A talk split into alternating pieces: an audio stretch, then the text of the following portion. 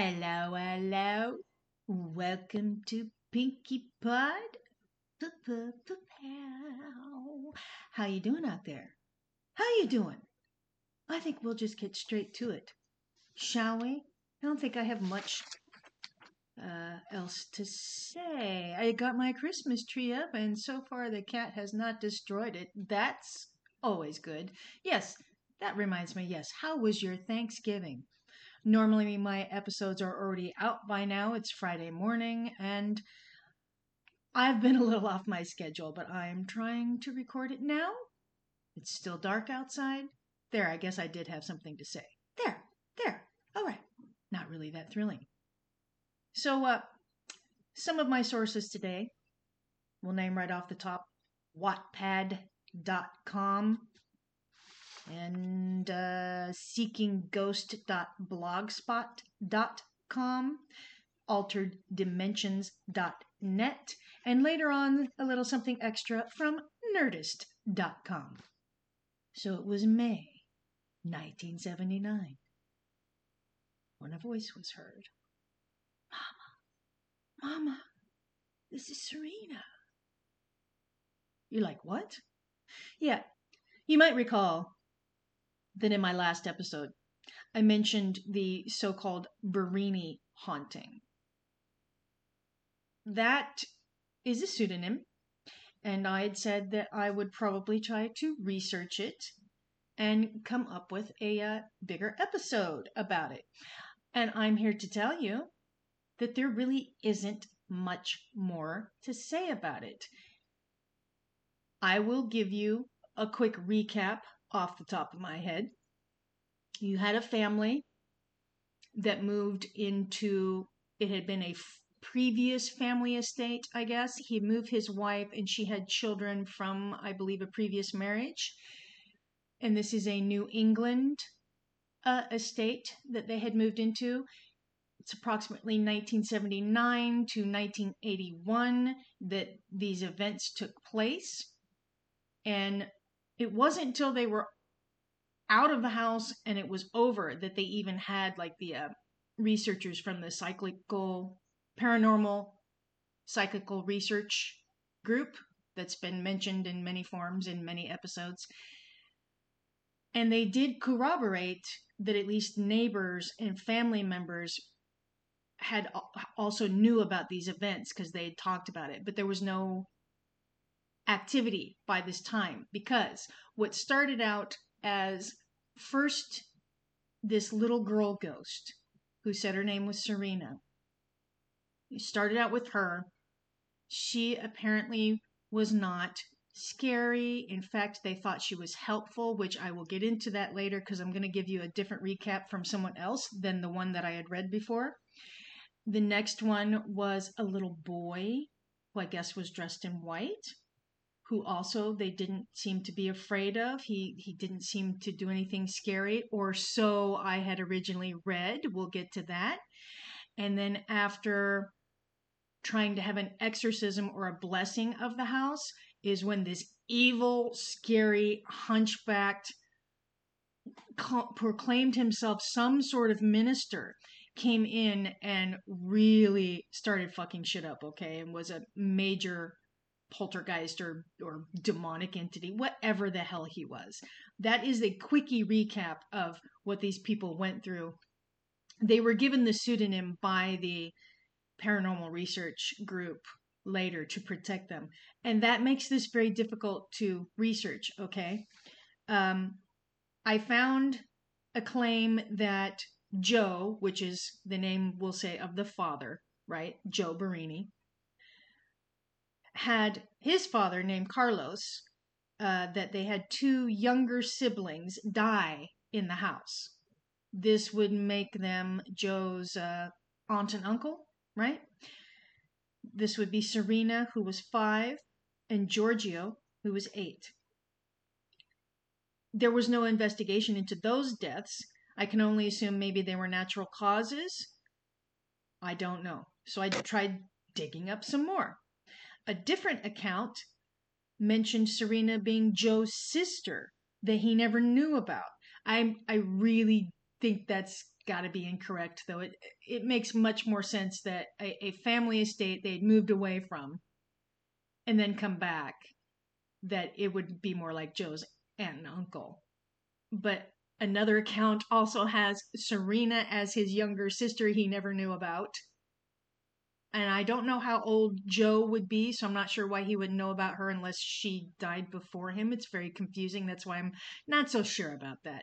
But then it decided to split the difference. It said Serena was his sister and Giorgio was his dad's brother. It, whatever, right? I'm going to go with his dad, Carlos, in case you're, I've already confused myself. Have, have I confused you?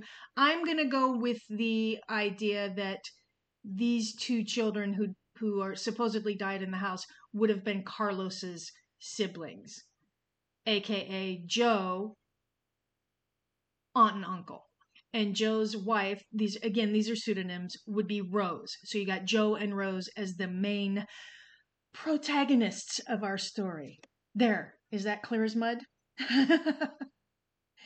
it's, and I can't research this through any genealogy, of course, because pseudonyms, I can't even go to the good old standby findagrave.com, which has actually helped me pin down some people before.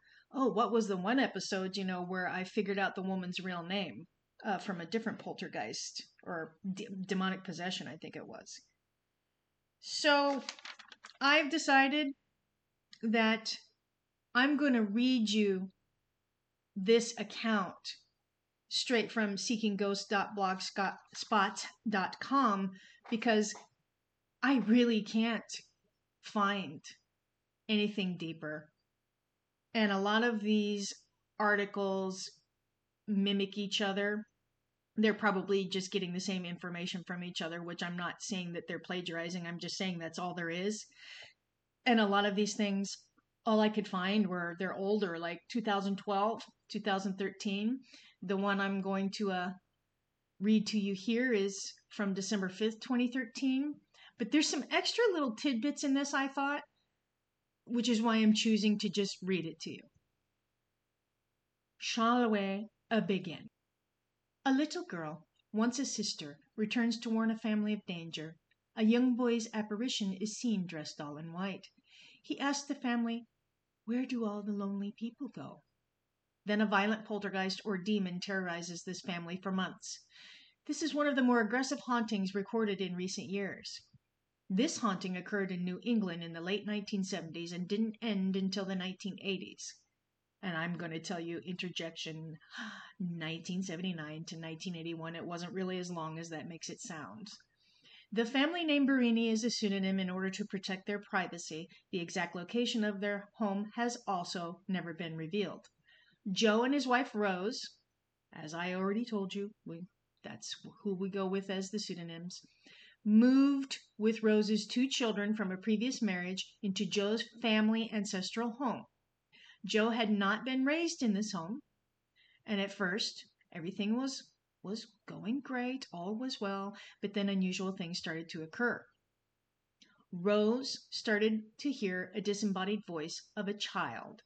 Now, her first encounter, now I had read differently from the last episode where it was uh, um, Mama, Mama, help me, or something. But here it says the first encounter was Mama, Mama, this is Serena, which I read to you at the top of the episode. Joe questioned his family as to who this could be. He was apparently already aware that several people had died in the home. So he was stunned to find out that he had a sister named Serena. And that's this article, I got that. Personally, again, I think that it's more likely that it was his aunt. But moving on. So the Berini's reaction to this little girl's presence was more one of curiosity and not fear. And it turned out each time they heard Serena's voice, something bad happened to the family. So I guess they thought she was actually trying to help them and warn them, not that she made something bad happen such as the day after Rose heard Serena for the first time. Rose's daughter was scheduled to have her tonsils out. And apparently her heart stopped during the operation and she almost died. Another time, or the next time her voice was heard, was just before Joe's grandmother's had a stroke. She was then heard again a month later before this same grandmother died. Um, so I guess warning is not the right word. To me, it's more like, oh my God, it's a bad omen. Personally, personally, after that, especially three times, I'd be like, I don't want to hear this girl's voice because who's going to almost die or die now? It's like a bad omen to me. Then, after his grandmother died, Joe heard Serena one last time. And if you remember from the last episode, if you listened, he woke up to the sound of Serena's voice and discovered his wife Rose choking in her sleep. And then Rose told him after, you know, he got her awake and she was okay, that she was dreaming, had dreamed about her ex husband strangling her. I guess in that instance, thank you, Serena. That one she maybe helped. All was quiet in their home for a while because these events were like 1979.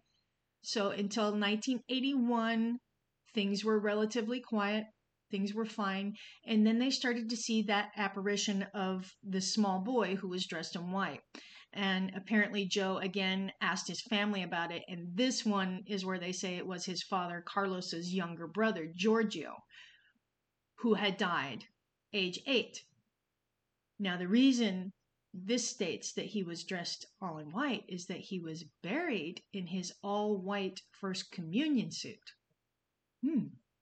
Now, Rose apparently first saw Giorgio's apparition walking in the upstairs hall in the middle of the night. She wasn't afraid, though. She said she uh, felt a very strong sense of peace. She watched the apparition for over an hour and then he disappeared. During the encounter, her sense of peace kind of broke a little bit when he spoke to her. And this is when he said, Where do all the lonely people go? Where do I belong? That would be really sad, wouldn't it? And actually kind of creepy, but very sad.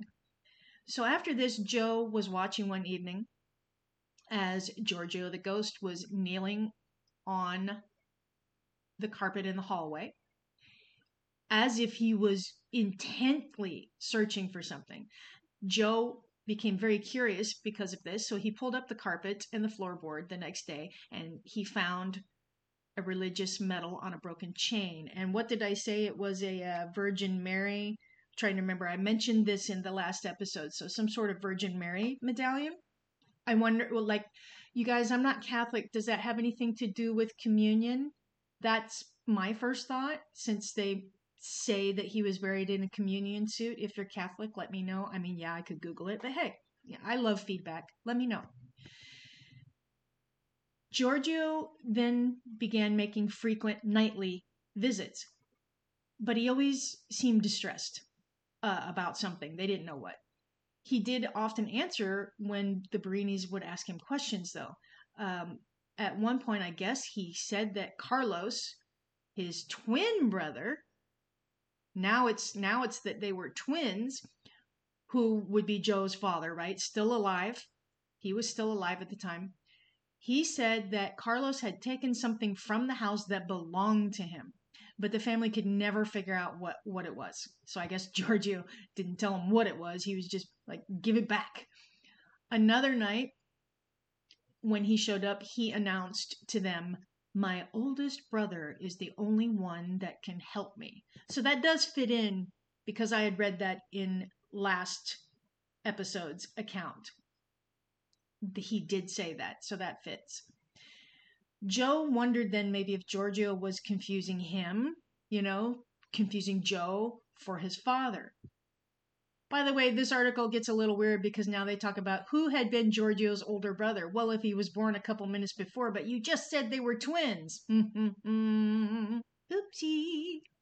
This is why I interject my own interpretation of these, even though I say I'm reading it to you. It's clearly I'm paraphrasing. So, after a while, they, I guess a friend had told them maybe to ignore some advice. I think I also read that uh, they had spoken to a priest before anybody actually came out, and the priest said to ignore them as well. So, but after the last encounter, the activity, even though they were ignoring it, you know, possibly upset Giorgio because the activity became kind of dark. Uh, the phone in the Berini's bedroom was flung off the bedside table. And over time, this continued to happen at least over a dozen times, just violently thrown off the table.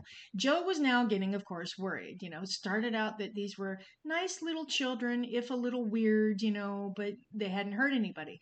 So he called his parents to warn them that Giorgio might visit them. For some reason, he connected the phone. I'm not clear why. He took this this the phone being thrown around as some sort of uh, sign that Giorgio might go visit his parents. And I I'm thinking maybe it's because Giorgio was talking about oh my older brother took something, my twin brother, whichever it is, and I want it back, blah blah blah. But when he tried to talk about this over the phone, this activity with his mom or dad on the on the end of the line, Every time he said Giorgio's name, the phone would go dead. So they went back to trying to ignore him. June of 1981, it got really disturbing. This article has totally skipped here unless they mention it later. So I will fill in for them because they just go straight to this is when the third entity showed up. Now, I had previously read in more than one that this is when priests came and tried to bless the house, exercise it, if you will. And as often does seem to happen in these instances, it doesn't necessarily take, at least not the first time. It actually pisses the entity off, it sounds like to me. This is when the hunchback, scary, scary motherfuckers showed up, was after priests had come trying to bless the house. That is what I had seen in everything else. Here, they just go on to say that the entity showed up, not mentioning that like the children and things were quiet for a little bit. So they described it as a dark male that looked hunchback, very large feet and a gruff voice. That checks out with what I read before. They actually tried to question the entity to see who it was, but he always gave very evasive answers. And he would tell them he was a minister of God. But of course, after a while, they were just like, yeah, whatever. I don't believe that shit. You don't act like any minister I've ever come across. The phone continues to be flung off the hook, off the table, whatever. Poltergeist activity increases in frequency and intensity. Whenever Rose would pray with her rosary, the entity tried to distract her with obscenities, and religious items in the home would be missing or broken. In various rooms, furniture was moved or rolled over. Uh, their daughter's desk was found violently pushed down the stairs. Joe, Rose, and their daughter were all hit by items that would be thrown around, and Rose was the main target of the abuse. Uh, bedside lamp fell one time and hit her on the head. I'd mentioned to you how the freezer door was flung open and hit her on the head.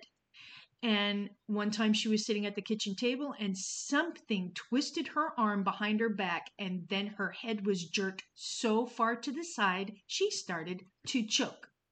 But things got even worse than this. Yes, they are still in the house, dear listeners. They haven't fucked the fuck off to Nopeville yet.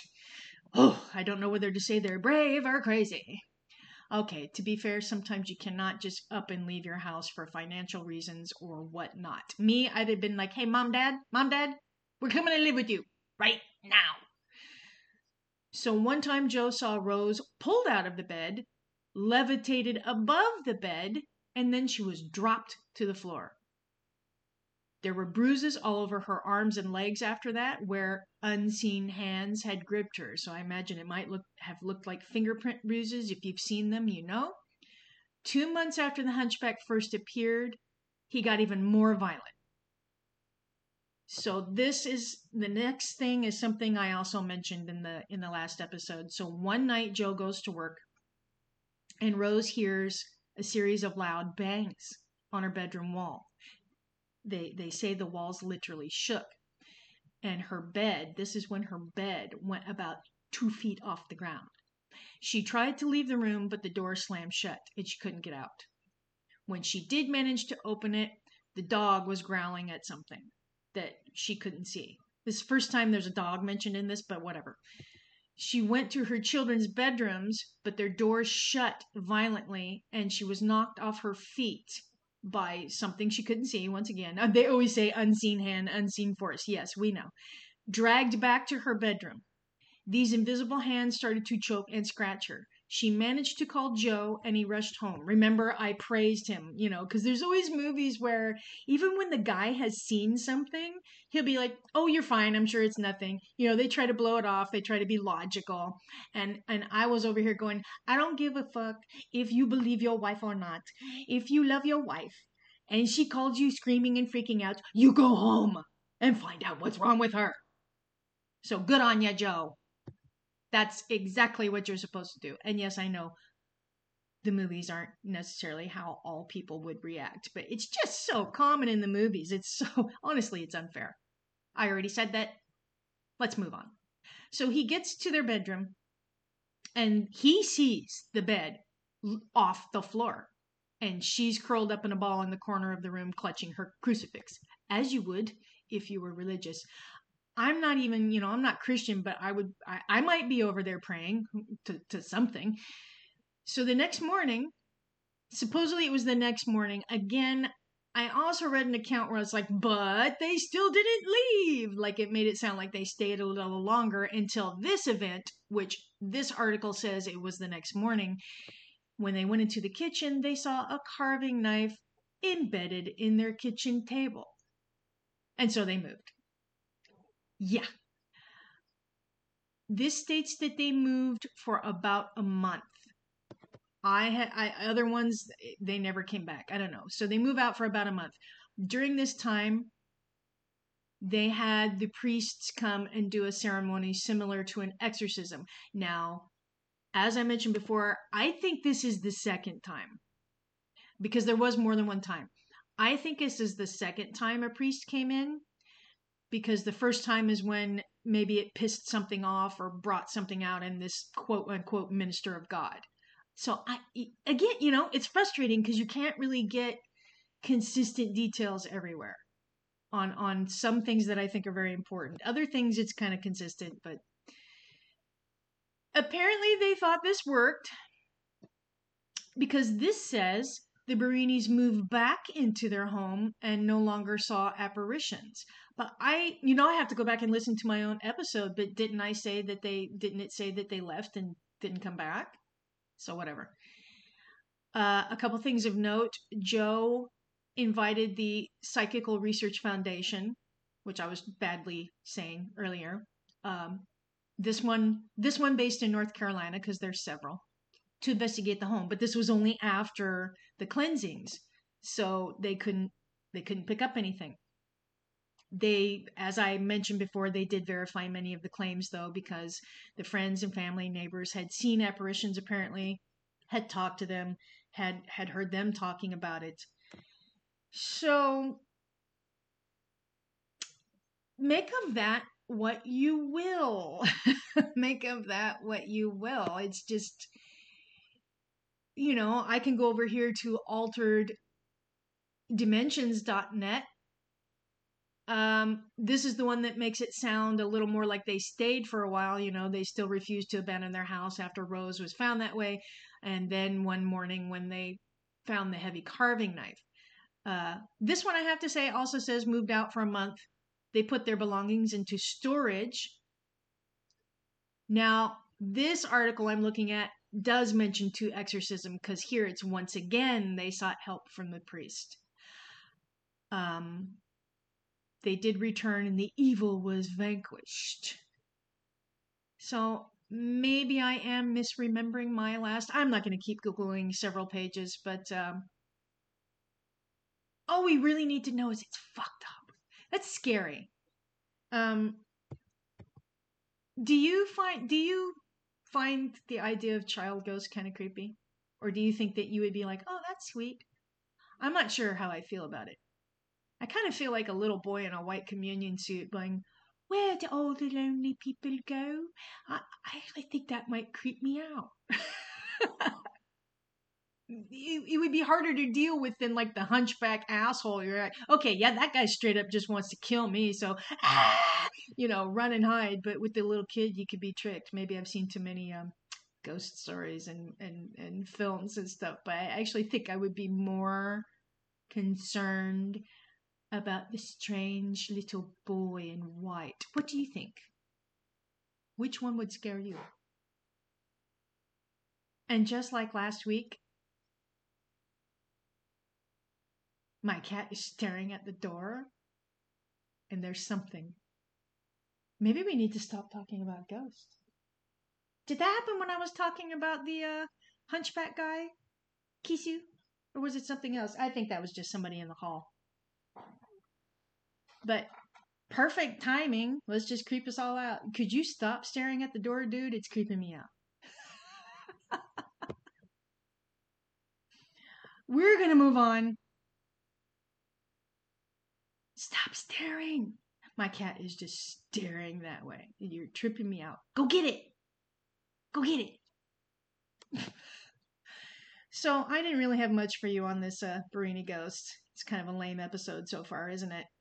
But I, I, uh, I thought I would get one more out here and possibly take a break. Uh, I did the first time. Season one was 20 episodes. This is episode 20 of season two. The only difference being I had a lot of bonus episodes, so there's a lot more episodes this season one. We shall see. But we're getting deep into the holiday season, and if you've been listening, you know I had some personal stuff that got me all scattered. We'll see. Because uh, I feel like also I want to really give you something good and not some half ass, well, there's really nothing to find on this subject. So we're just going to go to nerdist.com. You've all heard, or most of you, I'm sure, have heard of the movie Poltergeist. They're here. Speaking of creepy little children, she was such an angel, though, looking, wasn't she? A lot of movies, books, things are, if not completely based on, at least inspired by something real. Poltergeist is no different. So I want to tell you what happened at the Herrmann house. H E R R M A N N. And again, it's it's probably loosely based and not exactly as portrayed in the film, but you know, they got some good ideas. On the evening of February 3rd, 1958, there was a man named James Herrmann from Seaford, Long Island, Long Island, New York. He received a telephone call at work from his wife, Lucille. She informed him that she and their teenage children, Jimmy and Lucy, had heard a series of popping sounds coming from various spots around the house. When they investigated, they found uncapped bottles of several substances completely upended in many different rooms, and it included a vial of holy water, which was spilled all over a bedroom dresser. Again, my Catholics out there, do you keep bottles of holy water in your house? I'm just curious. Maybe in 1958 you did. I don't know. I thought the priest did that. I don't know. What the hell do I know? I thought you only grabbed holy water if you did need to get rid of something. Somebody tell me. Where are my Catholics at? Herrmann, skeptical of the whole thing, advised his family to stay calm. See, see, there's the skeptical one. and keep the occurrences to themselves. Don't tell anybody. He believed that there were prankster teenagers that had gotten inside the home and tried to spook the family. Okay. You think they wouldn't have noticed people coming in? So apparently it was important to him that he keep things under control. But five days later, it happened again. And the next day, it happened again. And this time, finally, Mr. Herrmann got to witness, in horror, as bottles moved about his bathroom as if being dragged by, you guessed it, unseen hands. So he called the police. And of course, when the police arrived, well, I was going to say, they were like, yeah, whatever. Like, they can't help them. What are they going to do? But they did apparently see the bottles popping throughout the home. They did some sort of tests. to rule out radio transmissions or electrical disturbances. Disturbances, but the bottles were not warm or charged. Whatever was happening, they could not explain.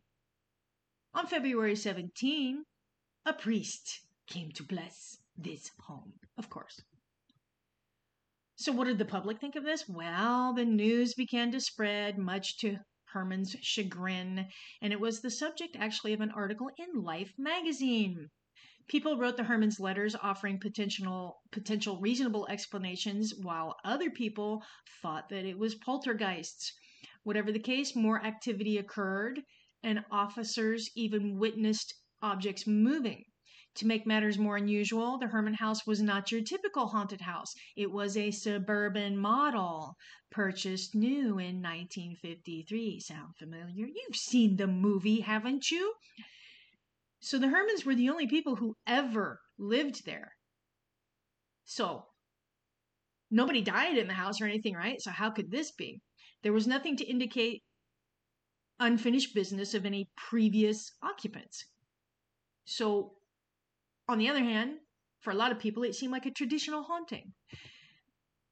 This is what Dr. J.B. Rhine, R H I N E, director of Duke University's parapsychology laboratory hoped to find out.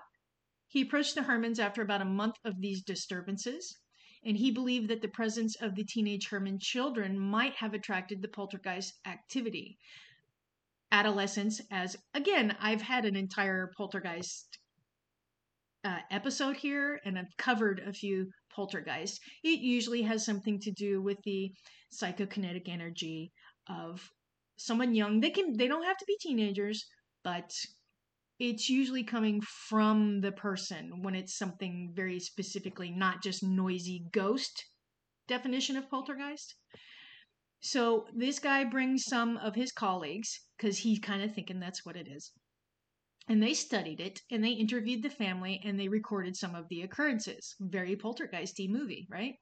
Shortly after their arrival, though, the activity stopped.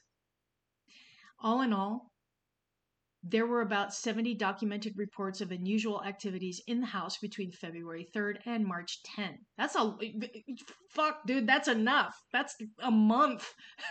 70 things happen in a month. Like, let's move. The family did eventually move away, by the way. And years later, their daughter Lucille appeared in a documentary called Real Fear The Truth Behind the Movies, which aired on the Chiller Network if you want to try to figure that out. There was also, I guess, another home that was the subject of the same documentary, which is the infamous, notorious Amityville Horror House, which is only seven miles away from the Herrmann House. Oh, hmm. Could something be going on in this land? Well, let's see. I I had read somewhere that maybe uh, the Herrmann House they, they might have been buried atop Indian burial ground. But let's see what this says. How does this inspire poltergeist? Well, this was a, a Tobe Hooper directed, Steven Spielberg produced film, right? sounds sounds very familiar if you've watched the film to to what the Freeling family in the in the film goes through. Young happy family, suburban home. It was a model house. Remember, nobody had lived in it. Wasn't that his job too? The dad was a developer, so or he sold them, right? So he got to live in one of his own models, if I remember right. Been a while since I watched it. You know, they have the stuff happening, the bent utensils, objects moving, and at first it seems playful and they're not afraid of it. Remember? Uh, but then it kind of starts to get scary. So they get the the local university parapsychology department who come to investigate the house, and then they're fed up with the uh, lack of resolution, and then their daughter disappears in the movie. So they seek out a psychic to help them cleanse the house. This house is clean. Going to the light. I love her. She's the best part of the film. So, I mean, obviously the movie is is way sensationalized compared to the Herrmanns. They didn't have their daughter disappear or go into the TV or anything. Um, and I think they did not really have any physical apparitions. Um, Native American burial grounds, body jumping portals, and skeletons popping out of the swimming pool. I guess none of that happened to the Herrmanns. So whatever I read before, maybe that was incorrect. There is also, though, said to have been a curse after doing this film. People think, right? Um, Dominique Dunne and Heather O'Rourke, who played Carol Ann, passed away very young. Uh, I'd read somewhere else that she was having surgery to remove a blockage. They had misdiagnosed her with Crohn's and she had a heart attack or something on the table. Um, and people say some things happened on the set, but I, I don't know about that. Uh, they did ask, I guess, the Herrmanns or Lucille Herrmann, you know, the daughter. She says, I never saw a poltergeist. And uh, she said that she felt her, she had her own nightmare, so she didn't really want to see it. I don't blame her. I don't blame her. Um, so, by the way, if you have never seen the original Poltergeist, there was a remake, right? No, see the original. 1982. It was 1982. And it's actually very well acted. Everybody in it is a really good actor.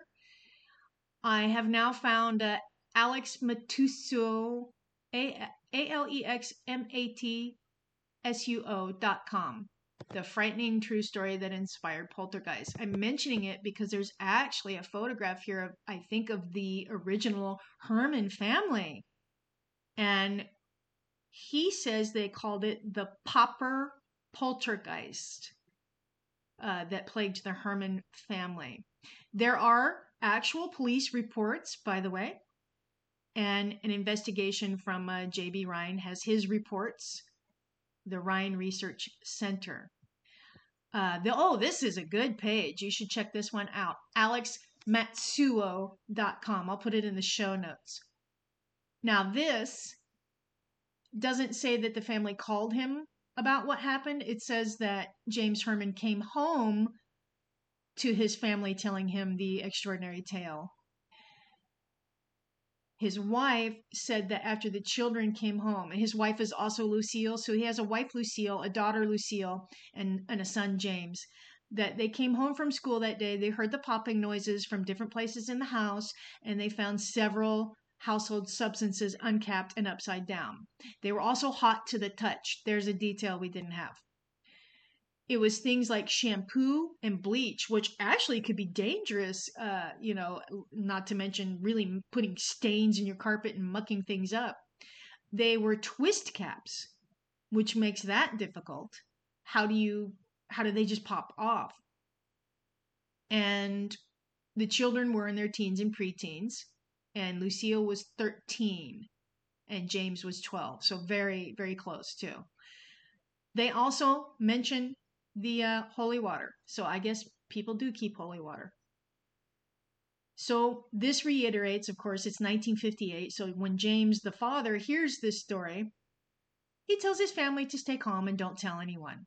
And he tried to explain it with science.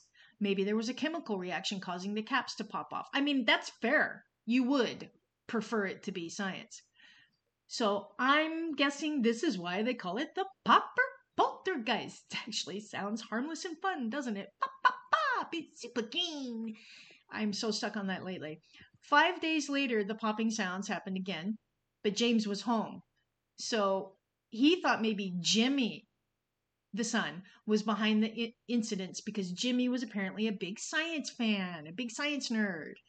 So dad watched son very closely and was baffled when the caps were still popping off the bottles, but Jimmy wasn't there, wasn't the one doing it. He investigated and found several of these bottles, you know, same thing, upside down, uncapped, and Jimmy had been nowhere near them. So that's when he calls the police.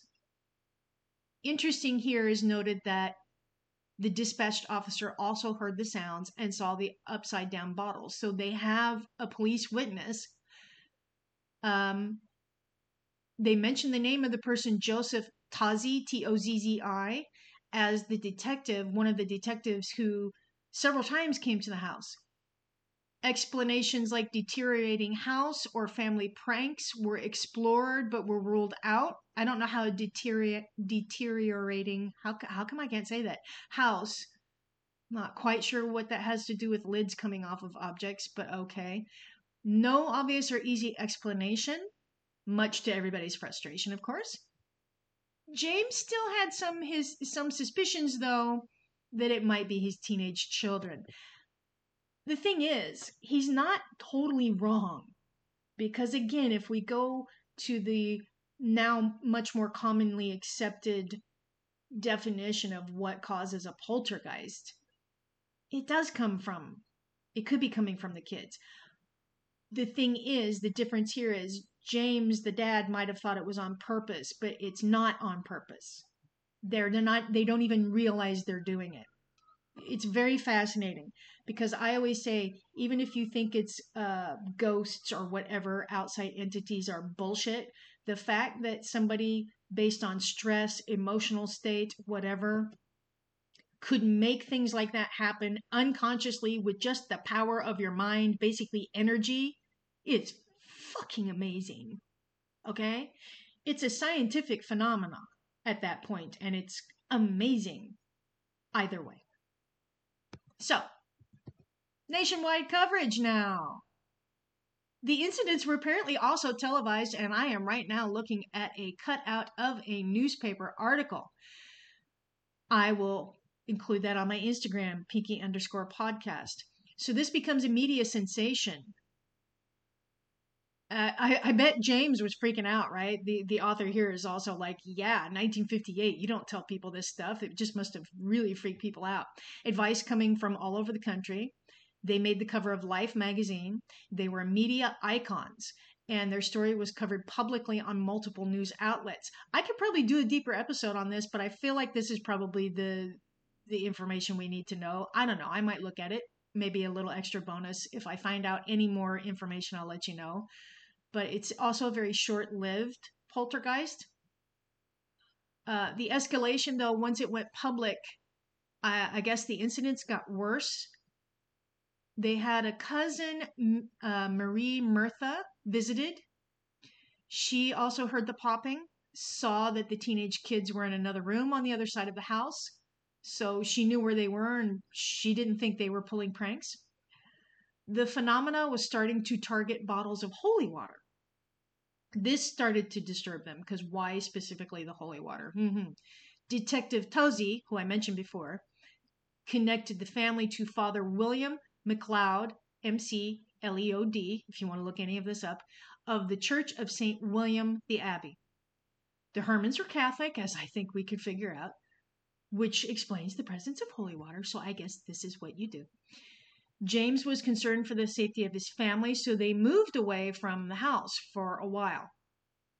But when they came back, the activity came back. Now, if nothing was happening while they were gone, could, that could be the classic poltergeist because it's the teenagers. Oh my God, he's staring at the door. You're freaking me out. Stop it.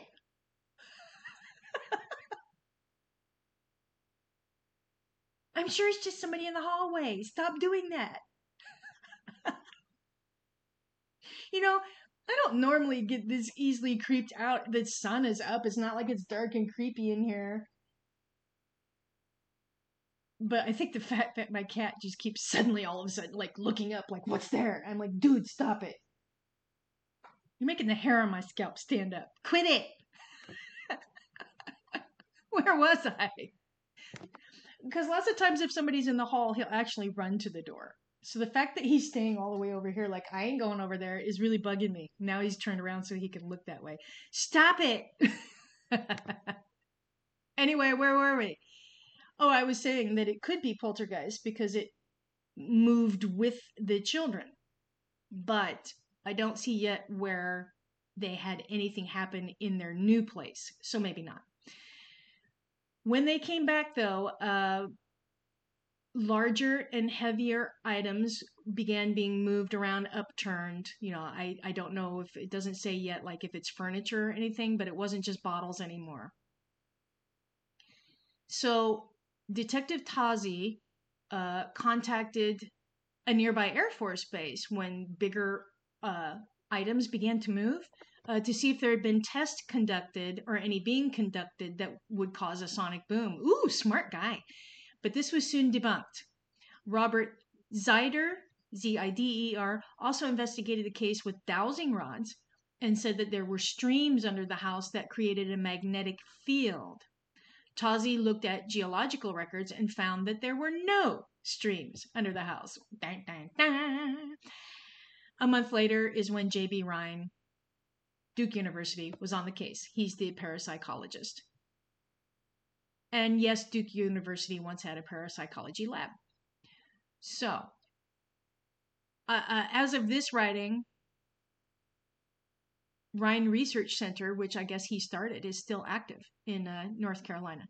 So Rhine decides that the presence of two hormonal teenagers probably was causing some poltergeist activity or telekinetic events. Apparently, there may have been some conflict between the father, James, and Rhine's team. Don't know. I'm sure the tensions were kind of high. I'm thinking about the movie, you know, and how he kind of had, like, they had some tension between them there, too. So after shortly after Rhine and his team arrived though is like yeah, everything stopped.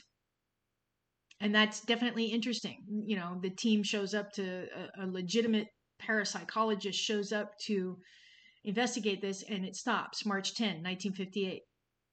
I guess this is common in poltergeist cases that once the agent and when I say agent it's like how this who this is occurring through Again, if it's the classic teenagers and telekinetic energy, they are the agents, right? When they become aware that they are maybe the center of this activity, it often stops. So once they're like, wow, is you mean this is my fault? You know, so to speak. So the teenage daughter, Lucille, as I mentioned, did appear in the documentary Real Fear, The Truth Behind the Movies, and I believe there's a picture of her here, lovely young lady. She was interviewed by HuffPost Weird News. She never saw the movie Poltergeist. She didn't, you know, didn't want to see it. She says that the incidents stopped when her family moved away. So, let's get into some theories here. Well, what does this person think? It seems to possibly have, you know, on the on the outside, it, it would look like by some of the dates and the stories that it happened over the course of a year. It was actually only five weeks 70 incidents in five weeks. We don't know if anything happened when they moved away for that short time, but it doesn't sound like it. It would make sense that the activity would follow the teens if it was coming from them. But Lucille didn't report any, apparently. I just about got an hour out of this. If you want to look up more about this, you know, just is Poltergeist based on a true story? The Popper Poltergeist will probably return some hits. And I don't know if I want to get. There is this idea, like I said, that um, some people died because of this from the movie. So let's get into the curse, the supposed curse, biography.com. Uh, the majority of the fuel for this alleged curse stems from the deaths of four cast members who died during and soon after the filming of the series. Now, this article says the series, not just one film, so I don't know. Two of the deaths were definitely unexpected and puzzling, which had a lot of fans speculate on the trilogy's eerie implications. So, of course, you had sweet little Heather O'Rourke, who played Carol Ann, she was only six years old when she did the first Poltergeist film, or when it was released. She captivated audience with her stark blonde hair, looking like a little doll, and her huge inquisitive eyes. She was misdiagnosed with Crohn's disease in 1987. I have Crohn's, so yeah, that sucks to not even get it that right. It's it's extremely difficult to diagnose in the first place, especially back then. So the following year she she got sick again, I guess and her symptoms were attributed to the flu. A day later, she collapsed and suffered a cardiac arrest. So I see nothing about a surgery here. She was airlifted to a children's hospital in San Diego. Oh, pardon me, I got ahead of myself. So she collapsed and suffered a cardiac arrest, airlifted to a children's hospital in San Diego. She died during an operation to correct a bowel obstruction. And then it was later believed she might have been suffering from a congenital intestinal abnormality. Oh, you poor sweet girl. Dominique Dunne, who played the older sister, Dana Freeling. In 1982, she separated from her partner John Sweeney. In November, he showed up at Dunne's house, pleading for her to take him back. She refused. Sweeney grabbed her and choked her until she was unconscious and left her to die in her Hollywood home's driveway. Sweeney was sentenced to six and a half years and released after three years and several months, seven months. What? Okay, that's another story entirely. How do people keep getting away with this? Mm. Julian Beck and Will Sampson, these were two other cast members, um, but maybe not so mysterious. The Evil Preacher, if you remember that guy, the tall, thin, right? He was kind of creepy from Poltergeist 2. That's Julian Beck. In 1983, he had been diagnosed with stomach cancer, which took his life soon after he finished work on that second film. The same film was met with uh, further tragedy after Will Sampson, who played Taylor, the Native American shaman, died after a heart lung transplant. But other strange things supposedly happened on set. Cast thefts were not the only things. Um, there's other legends. You know, JoBeth Williams, who played Mom, love her. She was in the first two films. She claims that director Spielberg insisted on using actual human skeletons as props in an attempt to save money. They were cheaper than plastic skeletons at the time. This has never been verified but it persists in the lore surrounding the curse. Maybe if I Googled, if you guys Google up a new, you might have found it was debunked. I'm just reading you this to finish it out the episode. Uh, and then this says finally, in an effort to further creep out everyone involved, Sampson, the real life medicine man who passed away, you know, did perform an authentic exorcism after shooting Wrapped one night uh, it probably creeps people out. And that's about all it says about it. So I'm not sure why this. I kind of remember um, people talking about a curse after came out, but I don't. I don't really think there's much to it. Um, it really is just comes down to these deaths, but these deaths were not necessarily. They're tragic, but they're all very explainable and they're kind of spread out. It, it would definitely be creepy if it all happened within a couple, three months or something, right? So it's very sad. I didn't know the full details about poor little Heather O'Rourke, and that's very depressing. So let's stop there and wish them all to rest in peace. And I will never forget that. She did look like a doll, didn't she? Have to wonder what she would be doing now, that poor sweet child. I hate to end on that downer. So I'll just say that my cat is totally chilled out now and not staring at the door. So I got that going for me. And I'm looking at my window, staring down at my car, and it's reminded me, like, oh, yes, today is no longer a holiday. I'm going to have to go down and move that. So I will end this episode now with a, you know, you know, happy holidays, Merry Christmas if I don't put anything out. Maybe I'll do a bonus.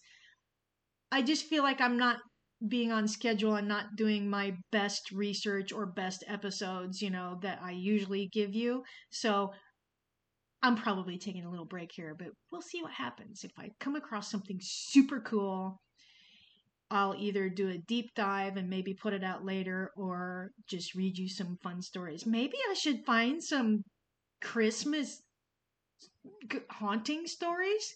That might be fun for a holiday bonus. Find me on Twitter. Let me know at PodPinky. I have an official website, pinkyswearpress.com. You can tell me your stories, sroit at pinkyswearpress.com, and I will read them out if you want them to be shared. You can be anonymous or you can tell me, we can tell everybody who you are.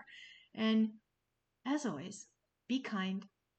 And when your cat suddenly gets up and stares and things, maybe try not to freak out because they're probably just being weird. Okay, bye bye. Bye bye bye bye.